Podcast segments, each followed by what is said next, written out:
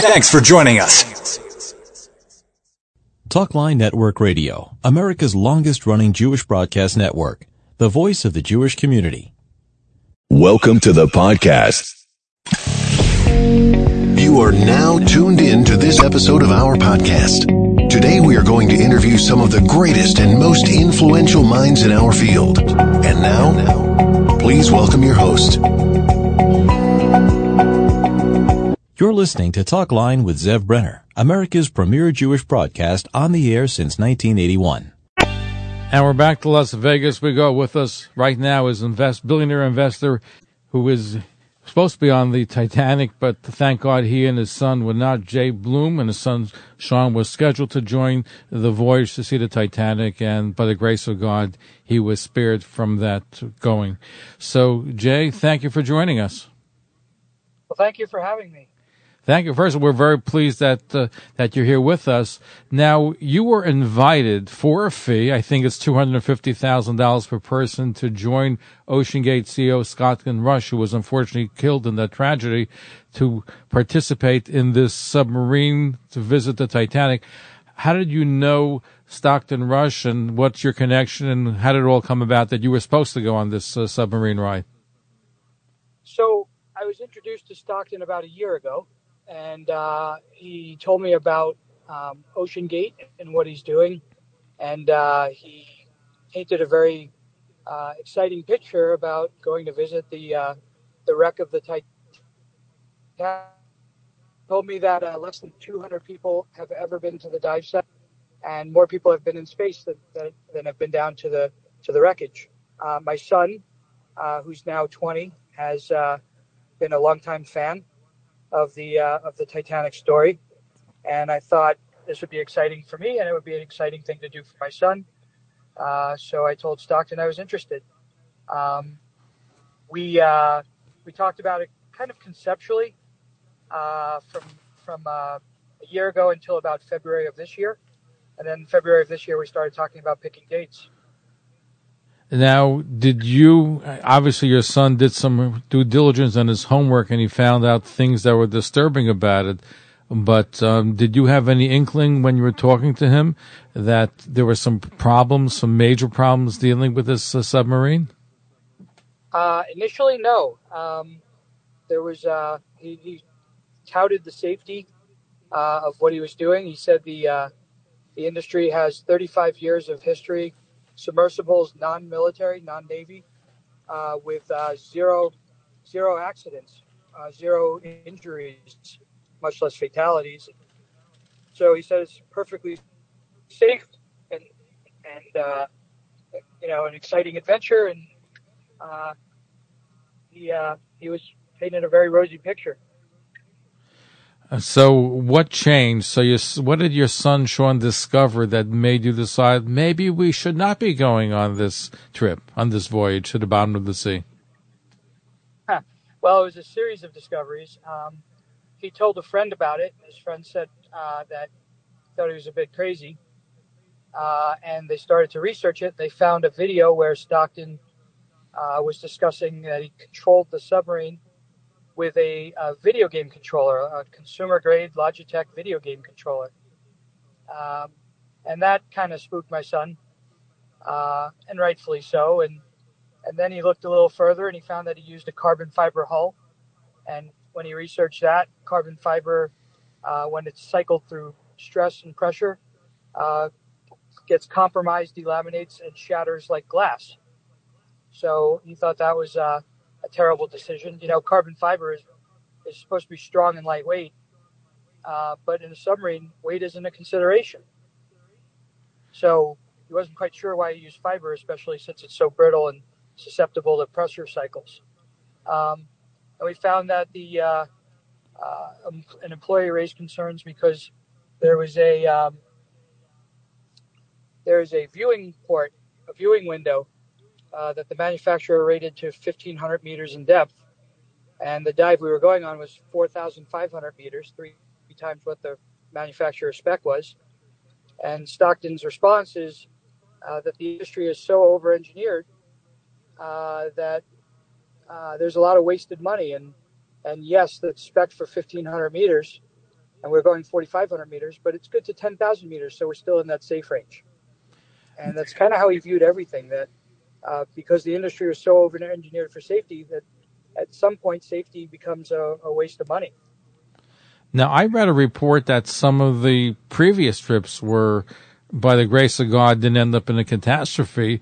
Uh, for example, the, one of his last trips, maybe the last one before this one, where the uh, engine was put in backwards. Right. I mean, I, I don't know if that came up in the research, but the engine put in backwards, that's not a very self-assuring uh, manifestation. This is going to be going well. I mean, the, the engine backwards of all the things, that's, that's real crazy. Yeah. Well, and then um, we found that the hatch is attached by 18 bolts. Actually, there are 18 holes for 18 bolts. He generally used 16 or 17 because 18 he decided was not necessary. Um, and uh, it can only be opened from the outside. So if you had any kind of issue and you surfaced, you're still stuck in an airtight submarine with the inability to open it to escape the the uh, escape the, the vessel. Wow. By the way, 18 is Chai in Hebrew, so he didn't want to use the letter Chai. I find that pretty interesting. Chai is life. And, uh, yeah. So what what did the, what did the rest of your family think about you when you when you originally said you were going to go? What were their reaction? Well, my son initially was excited until he got some more information. Uh, my wife thought it was very adorable that I thought I was going to be able to go. Did she want to Uh, go too? She did not want to go. She did not want me going. She did not want my son going. But okay, but you said you want to go as a time to experience father and son bonding. Yeah, I thought I thought it'd be nice. So um, in February we started to raise these concerns, and I shared my son's concerns. Uh, so I I questioned Stockton about the safety, and he flew out in March to meet me, and he took me through the uh, the Titanic exhibition at Luxor. We walked the exhibition, talking about what the excursion would look like, and then um, we had lunch. And over lunch we talked about what what to expect, and, and then we touched on the safety concerns. And he was fairly dismissive, and he actually flew out. He told me he was flying his plane out to meet me, and that he would be meeting me in North Las Vegas, which I thought was a strange choice. Uh, most people, when they come here, land at uh, McCarran. It's now Harry Reid International, uh, or in Henderson Executive. So why do you But think he I've supposed he wanted to go there as opposed to where people normally go? I asked him that, and he told me that he was flying in on a two-seat experimental aircraft that he built. Um, now, I'm a pilot, and uh, uh, that is an entirely different risk appetite than I have. I wouldn't fly in an experimental aircraft. Uh, so, and then I thought about it, and I thought, here we have uh, a gentleman flying in on a two-seater experimental aircraft that he built to take me on a five-seater experimental sub that he built to the bottom of the Atlantic Ocean and uh, started to really rethink this. So in April, he offered me uh, seats on uh, May trip. There are two dates in May, and he offered to discount the tickets by hundred thousand dollars each. Um, So it's The two May. It's, it's two hundred fifty thousand dollars normally what he was charging. So he was going to give you a discount, so you would pay only one hundred and fifty thousand per person. correct. And he, did he think that would entice you to come, getting a discount? He was addressing the wrong concern. But he thought it was a financial reason why you didn't want to go. Well, uh, if if I think I'm gonna, there's a good chance I'm going to die on this trip. Dropping the price is not going to entice me to go. Right. But he was focused on the wrong issue. But did he address the other Um, safety concerns that you were bringing up? No, he, he just minimized them by saying that, you know, his industry way over engineers and wastes a lot of money in over engineering for safety. Now, from what I Uh, understand, by the way, the OceanGate's website's still promoting future trips for two hundred and fifty thousand dollars. I don't think it's ever been taken down from the Well, company. I think that was, I think that was prior to uh, this tragedy, and um, just nobody took it down. This all happened so suddenly. Now, when you heard that the that the implosion of this uh, submarine, what was your reaction? Well, um, it was like the top news story in the world. Um, for a period of time, and um, so everywhere I looked, whether it was online or social media or the news on television, I kept seeing the news of the implosion, and they would put up the pictures of the passengers, and there were three individual pictures of three individual people, and then a fourth picture of this father and son, this Pakistani businessman and his son, that took my son and my seat. And all I could think of is, but for the grace of God, that would be our picture on the television. Be my family talking to the press. So it's really an eerie feeling. Did it have any impact on you spiritually, religiously, knowing that you could have gone through this and by the, only by the saving grace of God you didn't go? It made me think about what's really important. You know, one of the things like so Thursday when they announced last Thursday, a week ago Thursday, when they announced that everybody at board was was, uh, was lost, um, you know, I, I, I, reflected a bit and I put up a Facebook post of my messages, my text messages uh, with Stockton Rush. And I said, uh, I finished my post with the thought that tomorrow is not promised. And, uh, you know, I, am changing priorities in my life. You know, so everybody gets so emotional and so upset and so passionate about, you know, politics and, and, and you know, these petty squabbles that really don't matter. So I'm, I'm kind of reprioritizing how I use the time that I have. No, it's a, it's, it's an important you know thing to do. Does that mean perhaps you can share with us? I know that you're Jewish. Are you involved religiously or Jewishly with Jewish organizations or synagogues? And does this experience or near miss experience change your wanting to be even more involved? So, um, I mean, I was uh, I was bar mitzvah in an Orthodox uh, synagogue, but I am um, uh, ultra reform. um, so I didn't know. I, I didn't know this. I heard of ultra orthodox. I haven't heard of ultra reform. I just made that up. Um, no, I'm, I'm not. I'm, I do not practice, but uh, it's more for me. It's more about the tradition, right? So we do have uh, Passover seders, and we do attend temple on occasion, but uh, uh, beyond that, it's, it's no. It's it's it's more of a philosophical uh, kind of awakening for me than a religious one. Okay, because that, that's why I was wondering if you had this near death experience where God, thank you, thank God that you and your son uh, were spared of that. That's why I was wondering if it had any, not just philosophical, but any spiritual or religious connotations for you to say, listen, maybe I should be more involved. I was just wondering about that out loud. I think I think it had more of a, an impact on my son um, spiritually um, but uh, less less so for me. It's for me, it's more philosophical. Have you had religious leaders reach out to you after the incident or near incident? Um, I've had religious media reach out to me, but not religious leaders. We're speaking with Jay Bloom. He was supposed to, he and his son Sean was supposed to be on that ill-fated submarine ride to the Titanic. Thank God that uh, he and his son did not go and that's why were, he's able to be here with our broadcast. Please welcome the 110th mayor of the great city of New York, Mayor Eric Adams. One of my favorite radio shows. Always good speaking with you, Zev. Take care. Thank you, Mr. Mayor. You're listening to Talk Line with Zev Brenner, America's premier Jewish broadcast on the air since 1981. And now, here's your host. And we're back. Jay Bloom is our guest, a billionaire investor from Las Vegas. He and his son Sean were supposed to be on that ill-fated submarine trip to the bottom of the ocean to visit Titanic. By the grace of God, they were spared. We're taking your phone calls. Let's go to Aryeh in Flatbush. Aryeh, are you there? Yes, hi. I just wanted to say uh, to Mr. Bloom, I was I was a little bit disappointed to hear that you weren't religiously inspired by by your experience so I'd like to share some religious thoughts that I had about about the whole thing.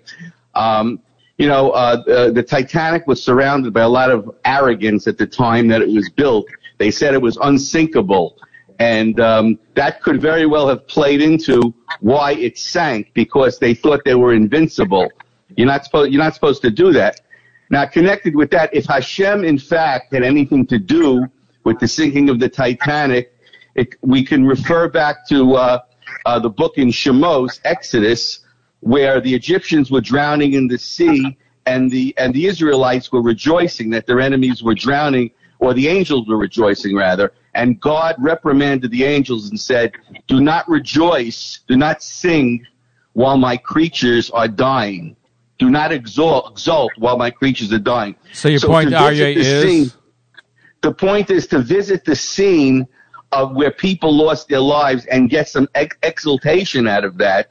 Okay, that goes directly against this uh, this this refuge this um this you know this uh no uh, but this let, let, me say Hashem, I, I, hold on. I, I, I don't think going to visit the Titanic it's a curiosity thing where people want to see the the boat it was, was a magnificent ship at its time um it's a, a tragedy we're never able to pull it up so I'm not sure that's that's correct I mean, they I think, get a thrill. They get a thrill. They're not sharing the tragedy No, of um, lost I, lives. I don't think that's what it but I'll let Jay respond to you I won't put words yeah, in his I, I mouth don't, I don't think that's a fair comparison. We're not rejoicing in the death of our enemies here.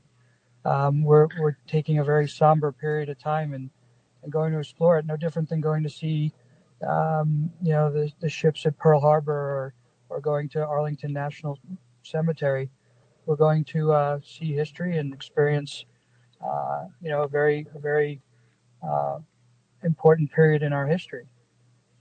But Yeah. we're not Okay. celebrating the death of our enemies. That's not. A, Yeah, and by the way, a lot. I think there were some Jews, wasn't they, from the famous uh, what famous philanthropic family was on the Titanic? Was so that the the Straus chef? family was actually there. Um, I believe they were Jewish. Correct, Straus Abraham family- Straus family from Abraham and Straus, A and S. Uh, so the Straus family, they're actually partners in Macy's, and um, the great great grandparents of Stockton Rush's wife was was uh, were their Strauses, uh, Ida Straus and Isidor Straus, and um, their story was actually told on on the movie Titanic, where she got on the lifeboat, and they said, "We know who you are, sir. Would you like to get on the lifeboat as well?" And he said, "No, Ezra? not until not until every woman and, and child are off this boat." And then the wife said she's not leaving without him. She got off the lifeboat, and the two of them died. Their great great granddaughter was Stockton Rush's wife. Exactly. So, and so nobody's exalting from it. Listen, it's intriguing, and very few people. Do we know, uh, by the way, how many people actually went to see the wreck of the Titanic? Do do you have any idea, by the way?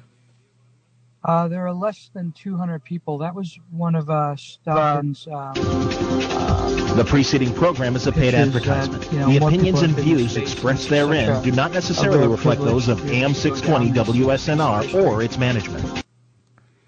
I'm sorry, you were saying? Um, so less than 200 people have been down to the to the uh, to the wreckage, and uh, Stockton was telling us that uh, that's more people have been in space than that have been down to the Titanic, and uh, that was part of the uh, part of the uh, privilege of being able to go down and, and see this piece of history. It's probably safer to go into space than to go to uh, on, on the way Stockton had it. Uh, 'cause I think they have more procedures, right? Any plans, by the way, going to space? You know, uh, okay, so I mean, this is this is how I explain it. If Elon Musk or Richard Branson or Jeff Bezos said, "Hey, do you want to go into space?" Yeah, probably. But if you told me that you built a rocket in your backyard and let's go, I would wish you the best and and see you when you get back. Are you in touch with Musk or any of these other individuals that you mentioned as far as maybe participate? You know them personally. Uh, actually, my my son does, and then I have some nexus to to Richard Branson, but my son knows Musk. Neither of us know Bezos. Let's, let's go to Ezra, my good friend Ezra Freeland in Borough Park, CEO of the Freeland Group. Good Vach. Good work, Zev. Thank you. Fascinating program. I'd like to uh, make a suggestion to uh, Mr. Bloom. You know, it's too uh, it's too weighty subject to actually comment on religion and, and God's plans and all of that related subject. But but what we do, what we what you could surmise is that you were kept alive for a purpose and it's difficult for, for someone not in your shoes to understand how you would feel knowing that you you you could have been in that submarine. But Yeah. would you care to comment on whether this affected or will affect the way you look at your at your life going forward in terms of you were kept alive for a purpose as a spiritual person in a spiritual way in a religious way but just the fact that you were saved. And I assume that you believe in a in a in a supreme uh, Being. uh, power being a supreme being. Do you feel that will change the way you live your life? In terms of do you feel that every day that you live now is a day gained? Or do you just say hey well I, i'm a lucky guy and it was a i just made the right decision without any input by god I, I think that's a fair question. Um, you know, there's a there's a couple of pieces to the answer. Um, one, I draw a distinction between uh, religion and organized religion. So while I do have some spirituality and my own beliefs about, um, you know, uh, some uh, intelligence or supreme being, um, that's different than a temple or church or mosque or any any organized religion, the Vatican, right? It's very different than individual beliefs. Uh, in terms of the rest of your question, uh, yeah, I mean, it's it's changed the way I prioritize things in my life. Things that were, uh, I'm gonna, I'm less wrapped up in in politics and petty squabbles uh, going forward, because tomorrow is not promised. You know, I, I heard uh, somebody speak to a group of people, and they said, if I offered you $10 million, who would take it? And every hand in the room goes up. He said, what if that meant you wouldn't wake up tomorrow? And every hand in the room goes down. He said, so what you're telling me is tomorrow is worth more than $10 million to you. Right? And I thought that was a very interesting take on things uh, because we all take tomorrow for granted.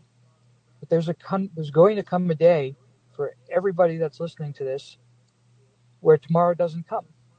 We don't know when that's going to be. So, yeah, this this experience has changed the way I kind of view what's what's important, what's a priority, and what do I do with my time. Ezra, in a way in a way you're in a way not only are, are you very lucky obviously but that this experience is life altering not that many people have that ability to appreciate life the way you will now be able to appreciate life it's really a Yeah, gift from god if, It is.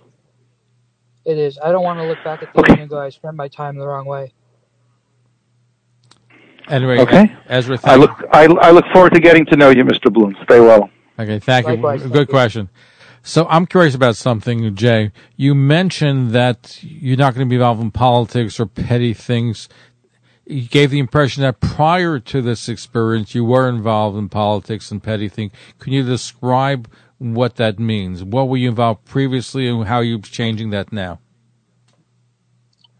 Um, you know, the the whole for the last, I would say, six years, it feels like the world is spinning out of control in terms of this us versus them mentality, and how people are disassociating with people with other people that have different beliefs than they have, and um, you know, I've I've lost friends over politics. I've lost friends over uh, different uh, different opinions. Were you, are you a Republican, Democrat? Were you, is that the, what you're referring to? I'm I am a moderate, and I tend towards the left in my moderation, but I'm a fiscal conservative and a social liberal, and really no party represents me nowadays. You know, both parties feel like they got hijacked. So I was I was a Reagan Republican, then I went independent, then I went Democrat. Now I'm back to nonpartisan. Because both parties are moving. I haven't changed. Both parties have moved away from me. Would you say that they've moved away from the average American too? Very much so. I think most people are fiscally conservative and socially liberal, and uh, I think I think both parties have lost their way.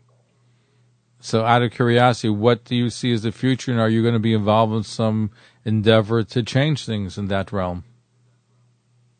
Uh, yes, but not at the expense of relationships, and not at the expense of uh, um, you know getting angry and and getting emotional about uh, you know some of these positions. I don't agree with uh, with a lot of the extremists, but at the same time, I'm not just going to delete them in social media and cut them out of my life just because of one opinion. So, be fair to say that because of this experience, you've become more tolerant of different people's re- beliefs and practices? I think that's that's a result of rearranging my priorities in terms of what's important, right? Because what you're describing is a consequence of of you know uh, being emotionally vested in, in a position, and I'm less emotionally invested than most, but it's it's it's end- it's endemic right now in our society that Trump people stop talking to Hillary people, and Hillary people stop talking to Trump people, and Bernie people and Hillary people didn't get along for a while there. And But it's more than just not talking, Jay. It's the hatred. I've seen the hatred where people, whether whether it's a right wing or left wing, where people say you have this perspective, you know, and they they they write you off completely. I know. I think it's it's insane. Both both sides have lost their way. Have you been to Israel, by the way? I'm sorry. Have you been to Israel? Well, that's another thing I want to do. Um, no, I haven't, and it's always something I wanted to do, and now I'm going to go do it. But I hope you don't take a submarine to get there. Now, well, to take a submarine from Las Vegas to Israel is going to be a very short trip. no, but Israel is a, is a wonderful country. We're speaking with Jay Bloom. He's a billionaire investor. He is uh, was he and his son Sean were supposed to be on that submarine to visit the remains of the Titanic, but by the grace of God, they decided not to go on that ill-fated trip. Hey, this is Alan Dershowitz. One of the most important Jewish institutions in the world today is Talkline with Zev Brenner. He is so smart and he is so innovative and he has so many interesting guests. I don't know what Yiddishkeit, I don't know what New York, I don't know what the world would do without Zev. So Zev, Yasher Koach, may you go from strength to strength and keep keep informing us and educating us and keep fighting for Jewish values. You're listening to Talk Line with Zev Brenner, America's premier Jewish broadcast on the air since 1981. And now, here's your host. And we're back. Jay Bloom is our guest, billionaire investor. He and his son Sean were supposed to be on that ill-fated submarine ride to see the Titanic at the bottom of the ocean, and by the grace of God, they did not go on the trip, and they were spared. Jay, I'm curious, were you in, are you in touch or have been in touch with any of the members of the people that died uh, going to that uh, voyage? Uh, not directly. I was actually on uh, a call with the sister of the uh, Pakistani businessman and the aunt of his son. Um, we were on uh, uh, Chris Cuomo together. We were on a, an interview together, and it was it was really heart wrenching. To you know, it's a tragic loss for that family, and, and just an absolute catastrophe. And it's even more haunting knowing that I was one decision away from that being my family talking about myself and my son. No, it must be every time you see a picture. I'm sure it must evoke that kind of image. It does, and the pictures are everywhere. You've been interviewed, I'm sure, by outlets around the world about this tragedy. Uh, yes. Any from Israel, out of curiosity? I'm sorry. Any any media outlets in Israel have interviewed you about this uh, situation? Um, you know, uh, I don't think so. I think there are some uh, global networks, so we got picked up, but no no direct interviews. No. Now you mentioned that on your bucket list is to go visit Israel. Is this expedite that you're wishing to go? Is there anything that you're planning in the very near future to go to Israel? Um, it's it's uh, it's becoming more of a priority. You know, again, in in line of in, in line of uh, that that uh, thought that tomorrow is never promised. I don't want to wait and just have time pass me by and never have the opportunity to do it. I'm sure your wife must have been ecstatic when she said that you were spared. Obviously, everybody is is devastated by the loss of life, by the five lives that needn't have been lost uh, because of, let's put it frankly, it's the carelessness of the owners of the trip, uh, the Stockton Rush, who ignored, you know, some safety concerns. I think more and more information is coming out, but I'm sure your wife and family must have been ecstatic that that you that you didn't go on the trip. Yeah, they're they're very relieved. I mean, they they were worried because just in general, it's a it's a high risk proposition.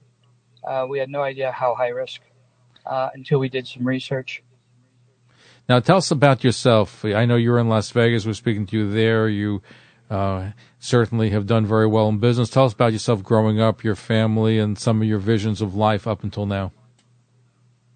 Uh, well, um, I grew up uh, on Long Island. And, where, where in uh, Long Island? In Plainview, Nassau County. Okay. And then my family moved to um, New Jersey when I was in high school.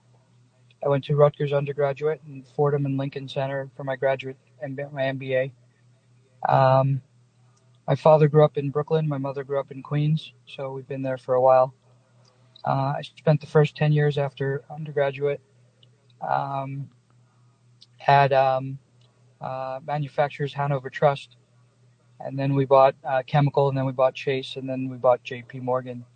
So I started at what today is J.P. Morgan Chase. Um, I spent 10 years uh, in banking and finance. Uh, left the bank, started uh, uh, my first company, and for the last 20 some odd years, I've been doing everything from startup to mid cap acquisition, venture capital. Uh, now I have a family office and I'm doing um, real estate development projects uh, and um, a whole host of different industries. And thank God you've done well because I, I, know you're listed as a billionaire investor. So you've really started from scratch and built it built it up over the course of time. Uh, I've been very fortunate. I've I've often said I'd rather be lucky than smart. well, you can be both, right? it doesn't hurt. It doesn't work that way. Okay. Now you mentioned you grew up in Brooklyn and you had an Orthodox bar mitzvah. Was your home growing up traditional? How would you describe that from a religious point of view? No, so my father is from Brooklyn and my mother is from Queens. Uh, I grew up on Long Island, uh, and and then in New Jersey. Uh, no, I, I, mean, my parents' philosophy was they wanted me. I did five years of Hebrew school, uh, and uh, consummating in a bar mitzvah, and then they said they wanted to uh, leave it to me to make my own decision about where I am on religion, and and you know at what level I wanted to practice my faith and.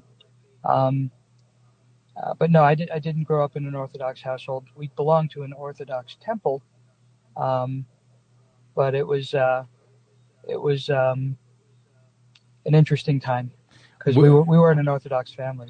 Which temple or which synagogue did you affiliate with in those days? Oh, you're going back uh, forty years. Um, I'd have to look at my my bar mitzvah album. Where where where in Brooklyn were you? Maybe I.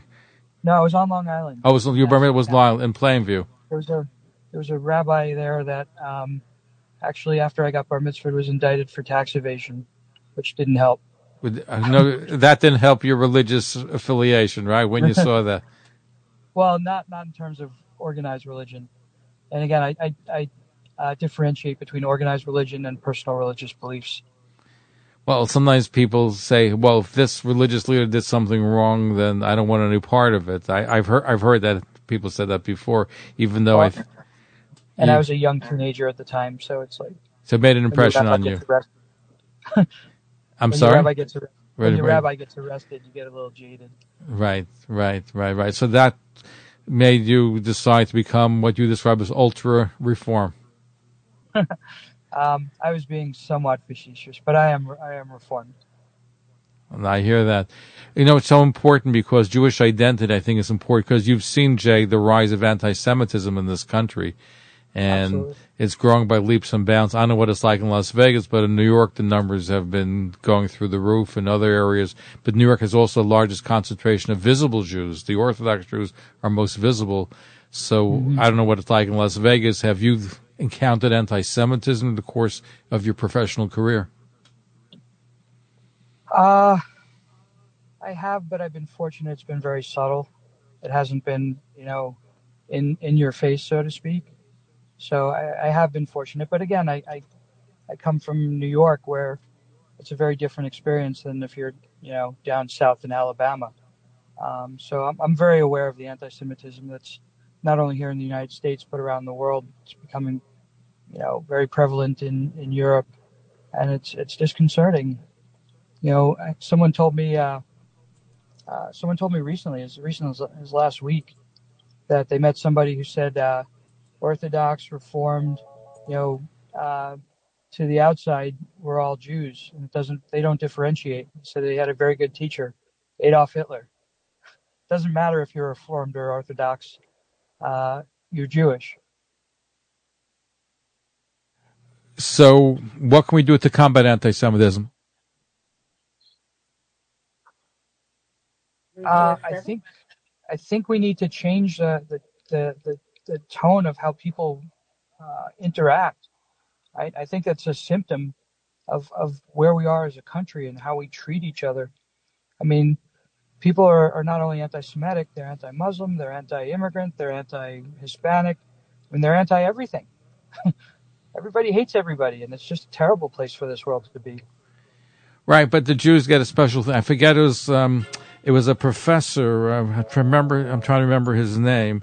Um, and basically, he he sang a song to, with Tom Lehrer. Everybody hates the Jews. It's National Brotherhood. Everybody hates the Jews. Everybody hates yeah. one another, but everybody hates the Jews. Let's take some phone calls. Let's go to Susan in Brooklyn. Thank you for waiting your question for our guest. First of all, I'm very glad that uh, you and your son are spared, and I'm just curious if it changes the way you think about uh, the charity you give, uh, how much and to where. Um, I'm sorry, uh, you broke up a little bit. please repeat the question. I'll go to a different room and see if the phone will obey a little better. My question is Mr. Bloom's giving of charity. Has this experience changed uh, so much you give and where you give it? Um, so I, I really haven't spoken publicly about uh, my charitable activities, and and um, uh, I mean I'm I'm fairly active uh, in terms of donating my time and my my resources uh, to charities around the world, and um, I plan on continuing to do that as long as I'm around. Okay, does that answer your question? Okay. I just wondered if, uh, in, in, in his going forward, that this experience changed anything about that in terms of either amount or where? Fair um, question. Yeah, it, it, hasn't really changed it so much as reaffirmed that I'm doing the right thing in the charitable efforts that I undertake now. Okay, great. Okay, thank you. Thank you for the question. Any of them are Jewish charities, by the way? Some. Okay, so and I'm sure when you go to Israel, I'm sure that may have a different perspective for you when you when you get to the Holy Land. I'm sure it's a, it could be a life changing event as well. It could be. I have family there. I have friends there, and I know people that have gone there and come back very different people. Right, especially young people when they go, they have a birthright to trip as well. What would you say is your biggest challenge now that you've gone through this experience in the day to day life? What's your biggest challenge? Uh, maintaining that understanding of trying to differentiate. It's important to differentiate what's really important versus what's just an emotional reaction. Because emotion is really taking people on a roller coaster ride of, of, of tangents and distracting them from, from what's important.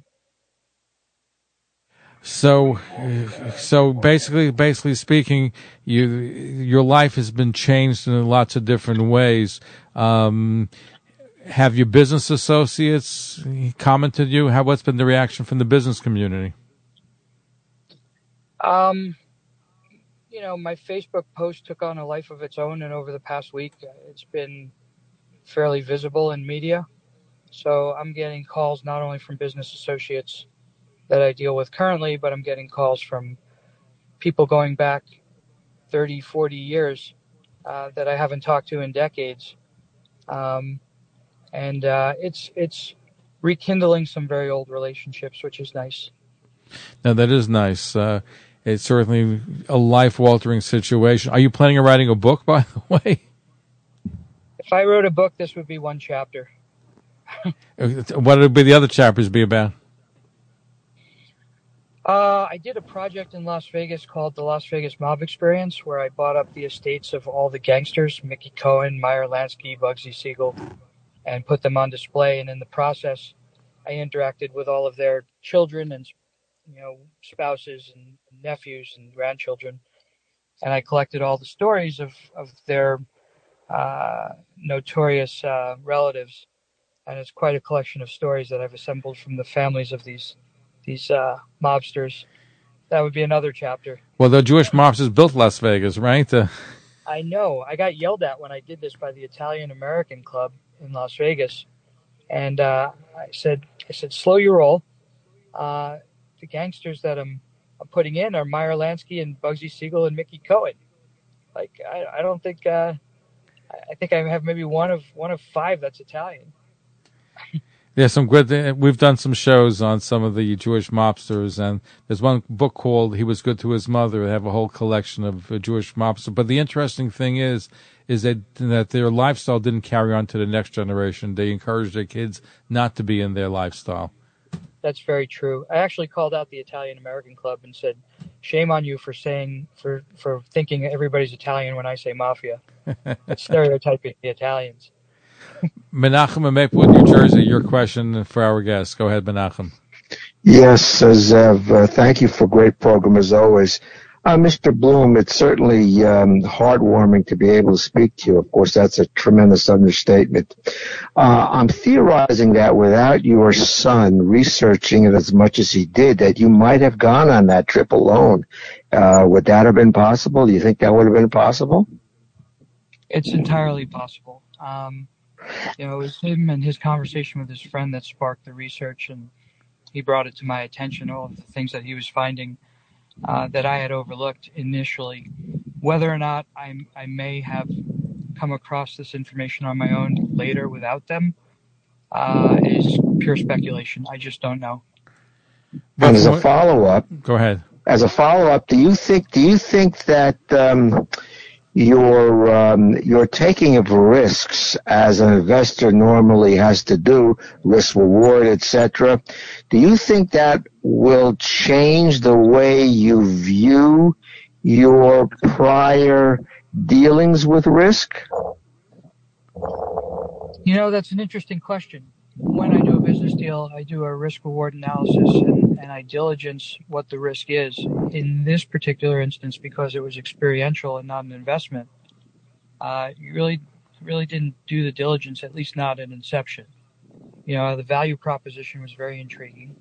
It was something I could do for my son, who is a Titanic fan. You know, he, he's enamored with the story of the Titanic ever since he was a little kid. So for me, it was a it was a, an enticing proposition and I didn't treat it like a business deal where where you diligence what the risks are. I just looked at the uh, the benefit, and uh, in retrospect and going forward, uh, I'm going to diligence uh, things even if they're not business deals, because there are risks that are inherent that if you don't look for them, you won't see them. Malcolm, Malcolm thank you for a very good question. Would you, would you ever consider skydiving? so I'm a helicopter pilot and uh, oh. had a helicopter operation one time, and and uh, there was a skydiving company that wanted to do skydiving jumps in our path, and they invited me to go skydiving as their guest, and I declined because I see no reason to leave a perfectly good aircraft mid-flight. Fantastic. Now you're talking. Thank you very much. Stay well. And thank you for a very good question. Well. I appreciate it. Uh, I was just wondering as I was listening to Menachem's question to you, uh, Jay. So you said you didn't. You were you taking at face value when the CEO of uh, Stockton Rush of OceanGate, when he invited you on the trip, were you taking his assurances? If your son would have intervened, were you accepting what he was saying about the safety of the submarine and about you know his experience? So if it wouldn't been for your son, it seems like you would have gone. It's entirely possible. I mean, I can only speculate as to whether or not I would have diligenced it myself if I wasn't prompted but it's very possible that I would not have because it's not, again, it's not an investment. It's just an experience. And you make a lot of assumptions when you go on an experience that it's vetted and regulated and safe. And, you know, I'm, I'm fine taking risks, but they need to be calculated risks and educated risks. And, um, there was a lot here when Stockton, uh, when Stockton told me that the industry of, of non-military subs uh, has a perfect safety record with no accidents, no injuries for 35 years.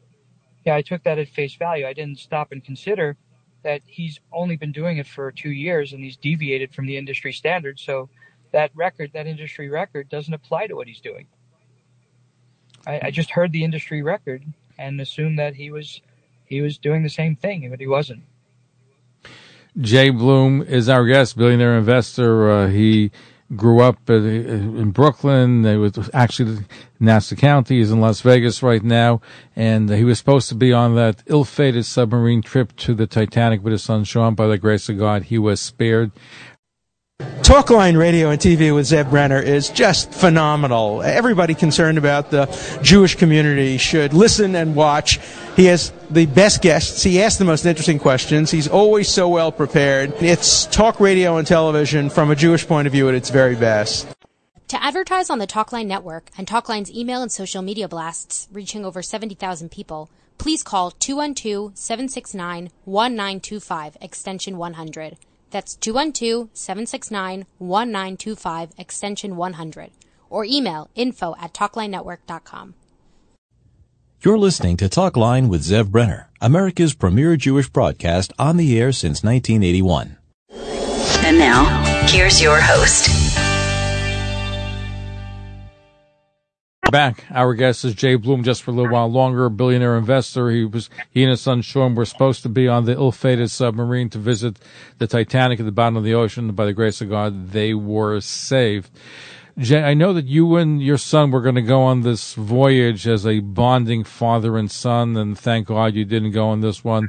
Are you planning any father and son bondage in, that, instead of what you said of this submarine? Is there anything that's in the works?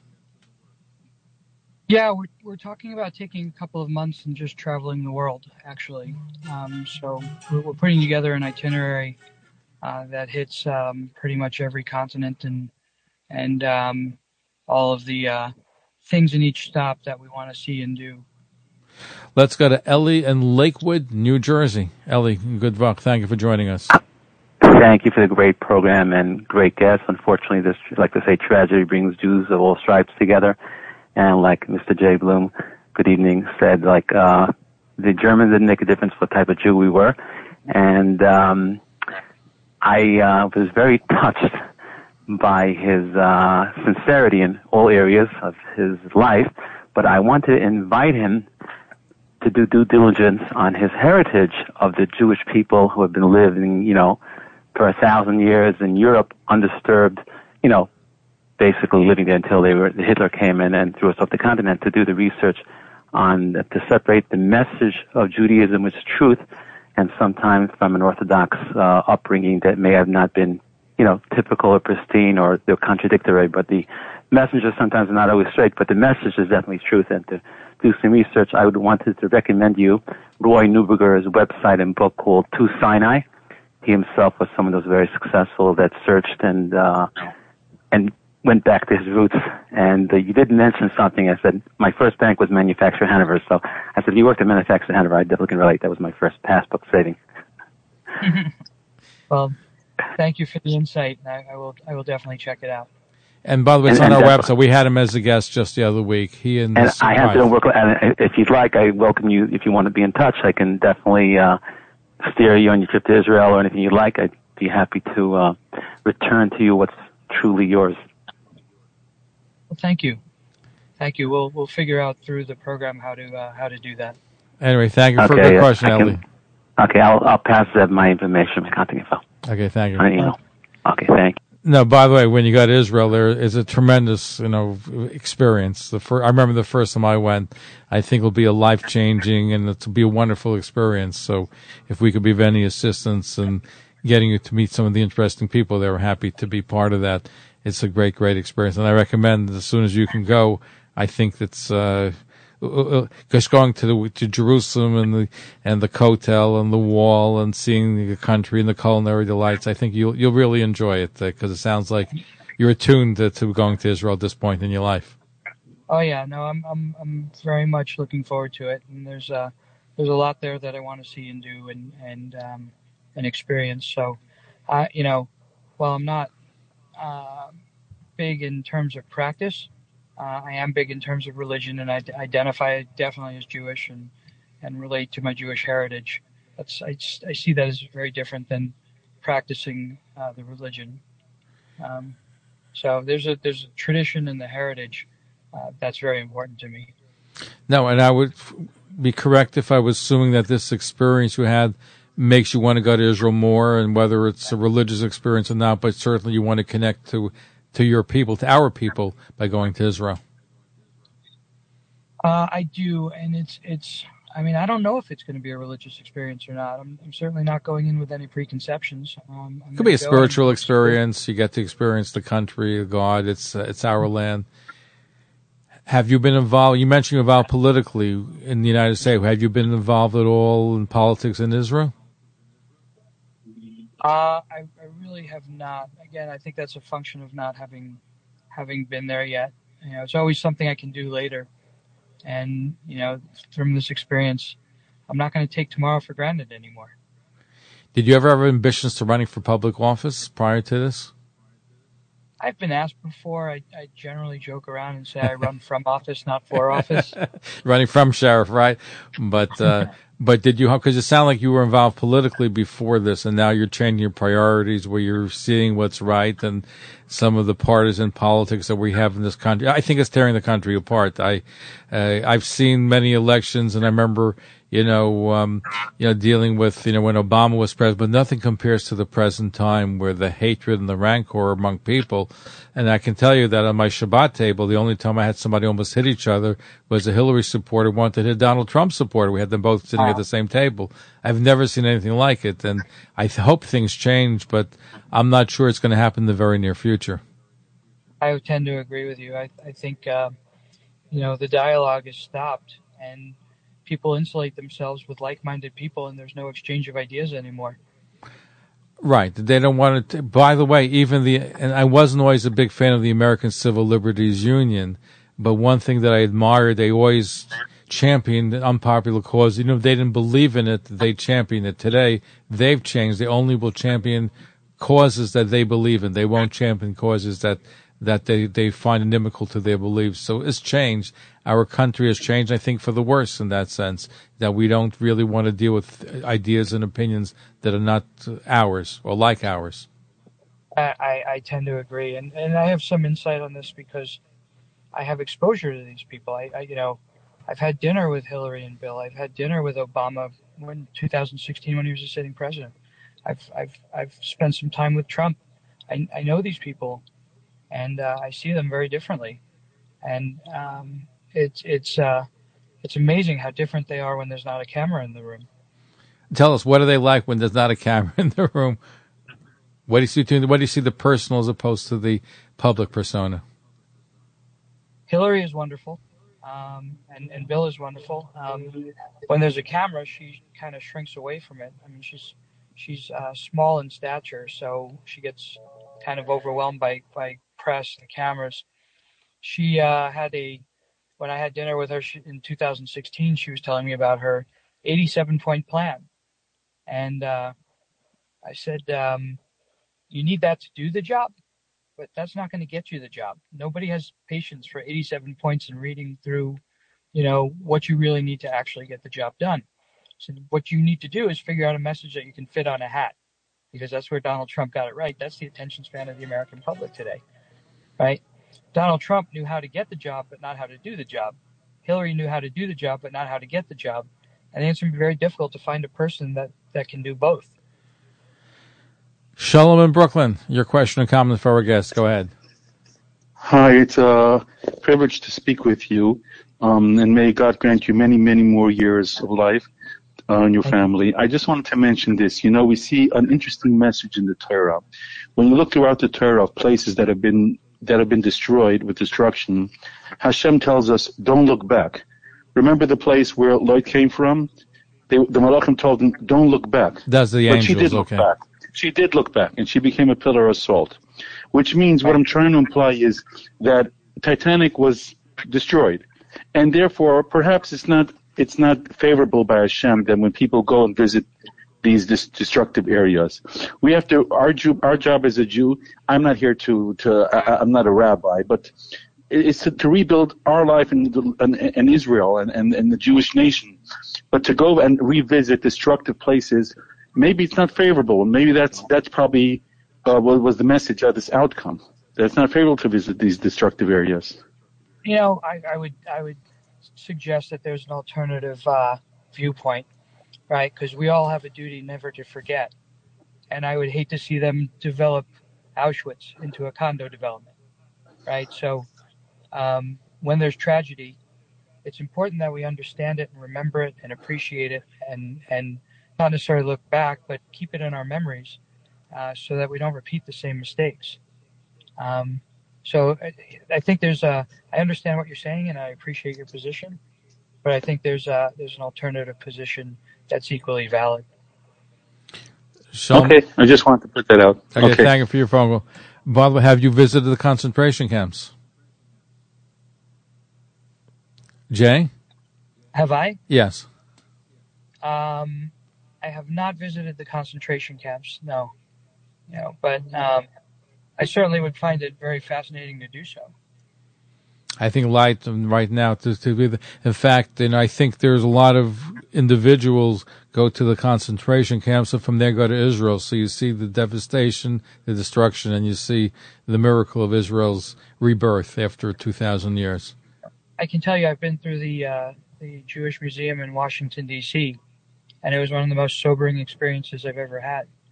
You know, walking through the, the, the train car that went to the concentration camps and seeing the piles of shoes and glasses and uh, I mean it's it's just you know it's not a question of looking back but it's a question of never forgetting right well i think one of the biggest problems that we have in our generation jay is that a lot of Jewish children are not getting a Jewish education. They don't know about the Holocaust. They don't appreciate the state of Israel. And we're facing, now I mentioned anti-Semitism earlier, but I think one of the biggest challenges we face is the assimilation, the acculturation, where we're losing our sense of who we are because of the lack of Jewish education, lack of Jewish knowledge. Knowledge is power. Yeah, I, I, I would agree that there's, um, I mean, assimilation is is important to a degree, but not to the point where you lose your sense of self.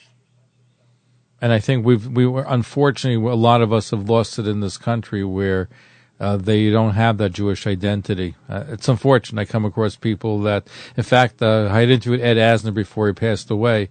He also, by the way, had an Orthodox background growing up. He had a bar mitzvah, and he told me he didn't even celebrate Hanukkah at, at the end.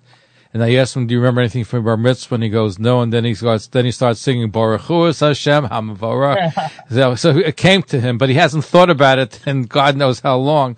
So it's unfortunate. It's part of the American experience where people have some exposure or no exposure, and they just lose it. So I'm glad to see that you're connecting and going to be going to Israel with your family. I think it's so important and. Uh, we appreciate you being here with us, and we look forward to having you back. I'm looking forward. I'm looking. I'm waiting for the book to come out. I know you have one chapter about what happened with the Titanic, but I'm sure you have a lot more to write uh, about politics or reflections. And before I let you go, uh, you mentioned how you liked Hillary and she sh- shrunk when the cameras came around. What were your impressions of Donald Trump and Obama? So Donald Trump and Obama, um, they're they're amazing in their personalities, and Bill Clinton as well. Um, I think they're some of the best speakers and the most captivating people. They can enter a room and just completely own the room. Well, I never and, seen anybody as charismatic as Bill Clinton. By the way, he had it. I mean, he made you. I once went to his. I interviewed him before he became president. I went to his birthday party. I think it was his fiftieth birthday party. One of those birthday parties. He shook my hand. I said, "Mr. President, I don't know if you remember me, but I interviewed you before you became president." He didn't say a word to me. He shook my hand. He, without saying I felt, buddy, I feel you. I feel your pain. I love you. And that's, and I'm a guy. I just felt it the way he clasped my hand. He is tremendously charismatic. Never met anybody like him. And I'm sure he remembered you. He was, he was gifted in that regard. He remembers everybody. Um, it's, it's incredible. So Bill Clinton is a lot of fun. Obama is extremely intelligent. Um, and Donald Trump is, is funny and charming, but also very, very coarse. He's very he can be very abrasive and he's just so self-absorbed. And um, he he's Trump Trump is uh Trump is an anomaly. I mean, a lot of middle America thinks that The Apprentice was actually a documentary. It is not. It was his training to be to be president. what about Joe Biden? Have you met with him? I've spent some time with Joe. Uh, Joe um, strikes me as somebody who's really trying to do the right thing. Um, uh, he's not sophisticated like Obama. He's not charming like like uh, like Trump or Clinton. He's just a, a blue collar guy that's trying to do the right thing. Jay, we appreciate you being here with us. What is your Hebrew name? Um, so I was born in an Air Force base in Japan. So we had this discussion when uh, when I was bar mitzvah, and uh, I think we settled on Yaakov. Yaakov. That's a nice name. It's a patriarch. So, Jay Yaakov Bloom, thank you for being with us. Look forward to having you back, and I'm glad that you and your son were spared from going on that ill-fated voyage on the submarine to the bottom of the sea to see the Titanic. Thank you for being here with us. Well, thank you for having me. I'm very happy to be able to be here. And we'll look forward. We'll have you back again. And thank you so much for sharing your story with us. Thank you. Thank you for tuning in to Talkline with Zev Brenner, America's premier Jewish broadcast, the pulse beat of the Jewish community. For continuous Jewish programs, TalkLineNetwork.com or our 24-hour a day listen line at 641-741-0389. For past shows, you can find us on iTunes, Spotify, Amazon, YouTube, Instagram, and all major podcast platforms or jewishpodcast.org. Thanks for listening to the TalkLineNetwork.com. Follow us on Facebook, Twitter, and Instagram.